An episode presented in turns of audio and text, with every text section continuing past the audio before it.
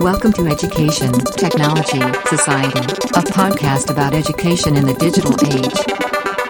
Welcome to Education, Technology, Society, a podcast about education in the digital age.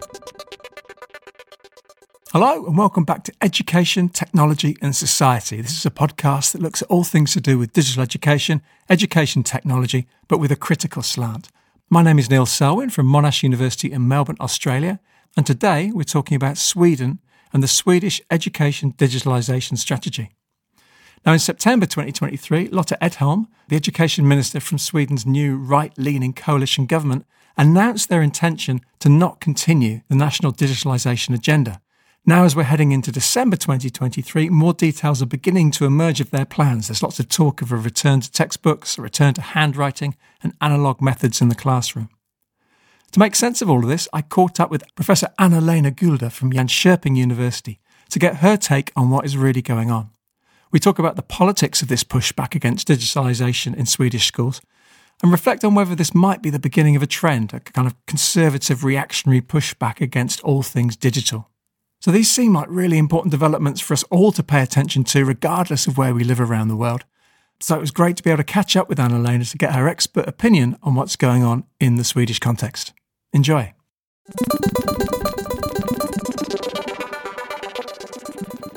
I would say like five, ten years ago in Sweden, um, there was a push also from politics that Sweden should be in the front line of digitalization, both in society at large, but also in schools. So we, we got this first strategy for digitalization of education in 2017, and there wasn't any pushback really. Uh, a lot of people thought it was quite good. And also, building on that, they then revised all the um, curricula. So, starting with a primary school, secondary school, up secondary school, and then a year later, also preschool. And I think the issue with preschool has always been there, that mm. it's been a bit sensitive. Because I've done research lately or recently in preschools, and I can actually see there that the people are aware of, for instance, WHO and their their um, what they say about small children and, and digitalization. So it's nothing new to them, but it has not been in the front of the discussion until now, really. Yeah. So, I mean, you've had these five years where coding and digital competence and everything was kind of looking good. But I mean, so, what has actually happened yeah. this year over the past few months as opposed to what's been reported? Well, we had a change of government in the autumn, or yeah, 2022, and the Agency for National Agency for Education was supposed to have a new strategy, and that was quite late. So that didn't come out until December 2022, and it actually ran out then. And I don't know whether that was because they were sort of waiting to see whether we'll get a new government or not. But quite quickly after that came out, you got the pushback in March from the, the Minister of Education saying that she wanted what what the agency had written to go out and, and to be uh, looked upon again and to get some more people to have a look at it and say what they think of it. So that happened in March, and there was also these formulations then with saying that digitalization had gone too far in schools and preschools, uh, particular preschools, and that has really never been the case before. You know, it's more been like uh, schools are not doing enough. Yeah, yeah. So that was quite a big turn in how it was voiced by politicians. And being the minister of education in Sweden, you know, that's quite a, a thing for her to say that yeah, it's gone too far. So then they they uh, sent it out to different organizations and, uh, and researchers and so on, and they got I think about 25 different people who responded to it. I haven't read all of them, but I've gone through quite a few of them. And there's maybe a handful of them from like, you know, medical side and, and uh, cognitive neuroscience that are negative. The others are not so negative. Yeah, yeah. So, but they're sort of focusing on those negative ones, I would say, in the way they, they go forward. So now they, they came out with that they would change. They actually said that they would take away the digital completely from, from preschool. But they got a bit of pushback from that. So, uh, like the unions and some researchers and, and teachers as well were writing in different forums saying, okay, we, you know, this is not what we need. Mm. Uh, and like the unions were saying more like, okay, it's we need smaller groups of children, we need more staff, and so on. So did, the digitalization is not really the problem in preschool. Yeah. And now they've changed the argument a little bit, not saying perhaps that they will take it away completely, more towards that, okay, it should be up to the preschool teacher to decide, which, as far as I'm concerned, that has always been the case. Exactly. But Yeah. they're making this big push that we'll have paper based books and handwriting and analog sessions. And when children are learning about socialization or communication, it won't be done on a computer. So, I mean, Yeah. they're kind of making this kind of back to basics argument that, Yeah. and schools can choose. Yeah. And I think that preschools in particular, but also for schools, they're saying, okay, it should be textbooks, more textbooks. All schools should have books. And they're wanting, you know, to be defined what a textbook is, but that's actually also includes the digital. So it's very hard to to draw those lines uh, in today's society. So, I mean, most of this is focused, it seems to be, on primary schools and giving schools. But weren't primary, as you say, weren't primary schools already doing this in terms of using textbooks and teaching kids to do handwriting? I mean, was this was excessive digitalization a problem, really? Not as far as I can see, no. Uh, I think that it's become politicized. Uh, so even though, like I said, five, ten years ago, everyone agreed upon Sweden being in the front line of digitalization, but now it's sort of becoming that it's okay, it's a right wing government and they want to change the education and how it's run. Uh, and and the basis for it really. Well, can we do a bit more of a deep dive then in what the backstory to this might be? So you've got this new coalition government, which is a right wing coalition. You've got a far right party, but you've also got more moderate right wing politicians. From the outside, it does look like that this is a bit of a conservative, reactionary. You know, it, it'll play well with voters. You know, Yeah. back to basics, getting Yeah. screens. Is there is there an element to that, or is it a little bit more complex?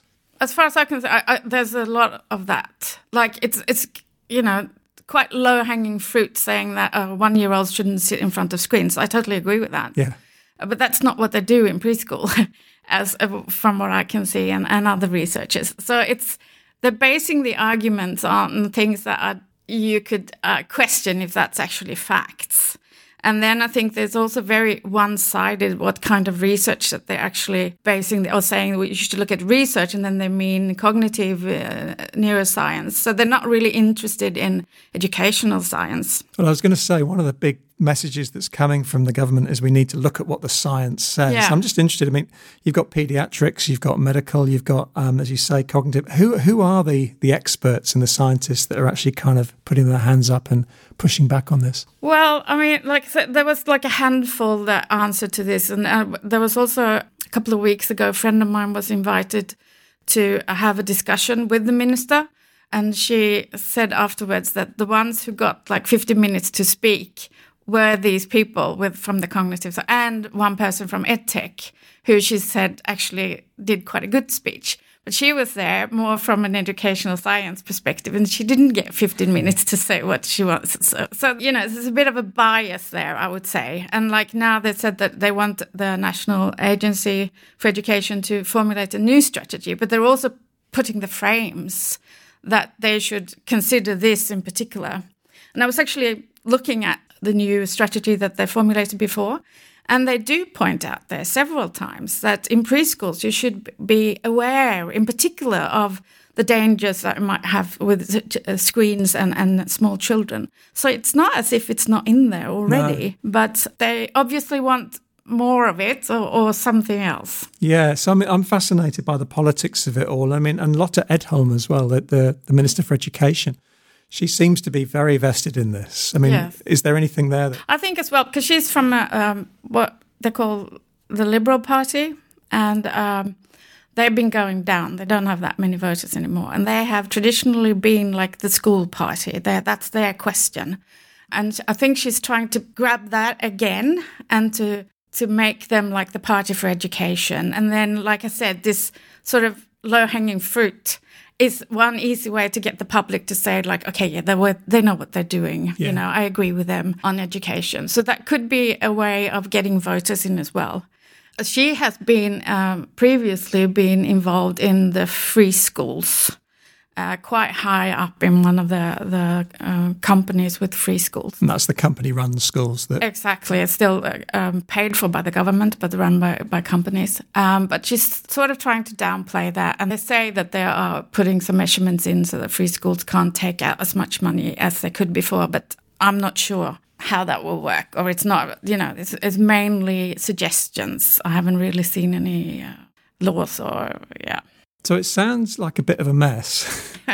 Yeah. What, I mean, there's a couple of questions. What are the social scientists and the educational scientists doing to kind of push back against this? Those of you that kind of think that there should be some digital technology in schools. Well, and I was part of, of writing an article that was published just after in uh, April, I think, where together with other scientists who've been in schools, uh, trying to preschools rather, trying to say that okay, the basis of this we can't see in the preschools. What we see is that they're using digital technology as one material. And together with crayons or playing outside or whatever. So it's not as if it's those kind of things are absent in preschools. So uh, there is some pushback. And after they said that they would take away all digital in preschool, there's been more of it from both researchers and teachers and the unions. But what I'm kind of missing as well are the other political parties. They're not saying anything different or you know, slight differences, but not really. So the politics of education at the moment in Sweden, I would say, is there's, there's not two sides. There's like one side and uh, a bit of difference, but not much. But I mean, it's interesting that there's been a real appetite for banning mobile phones from schools in all sorts Yeah. of countries, you Yeah. know, in Australia and in Denmark and the UK. And I'm getting this sense, I'm, I'm interested about this Swedish case study and what it tells us about the state of education and the digital Mm. around the world. And there does seem to be growing appetite Yeah. to get screens out of schools, worries about harms around excessive digitalization. So I'm just wondering about how you see that in the, in the broader context. Well, I, I, I think, I mean, we've become more aware as a society or a global society of the negative sides of digitalization. And I, I think that's good. You know, I think maybe we have been overly positive before. But I can't see how taking away from uh, from education would help. Rather, we need to educate uh, uh, the children in how to deal with the digitalized world that they're living in, and also put focus on on the teachers getting the education to be able to do that. And that has still not been done. I mean, we've in Sweden we hand out loads of digital devices, one-to-one devices, but there's not been that much of professional development of teachers. So, I mean, things that you are into, like the digital data and all that, and surveillance and all that, that's not really something that's part of the curriculum all that much. and AI. AI, of course, because there's all that some of these uh, scientists that they actually government actually do listen to, they talk about AI as going to change the whole society, and at the same time they say, you know, preschoolers shouldn't have digital devices. Yeah, yeah. And a friend of mine actually talked to one and said, so, so where is the shift? And he just walked away. so uh, they're not. It's sort of a double-edged sword Yeah. there. That it's really hard to get the grasp. You know, what do they mean? Small children shouldn't have it, and then we should be aware of AI. So where's the transition? It, it's fascinating, and I'm also fascinated with the glee with which other countries around the world have reported this about, you know, Sweden are giving up on digital, isn't this fantastic? And Yeah. it's almost seen to be a kind of a bellwether for for a complete shift. I mean, with your kind of future-looking hat on, you, mm. you, we can't be sure what's going to happen. But what do you suspect might happen in the forthcoming months?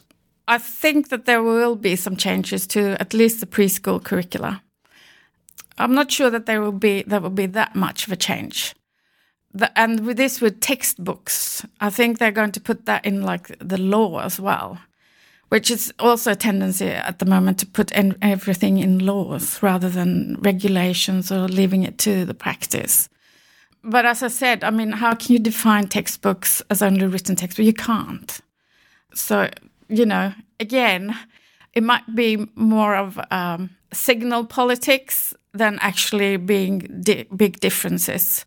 And I'm hoping that some of these preschools that I've been to that actually use technology in a good way, that they can sort of latch on to what you're saying that, okay, the teachers should should decide and they decide to use it in the ways that they know work. Which is what we hope for. Yeah, no. Yeah. It, it, it's a fascinating case study, and we're definitely going to kind of keep our eyes on it around the world for the next few years to come. So, I mean, thanks ever so much for the insights. Thank you.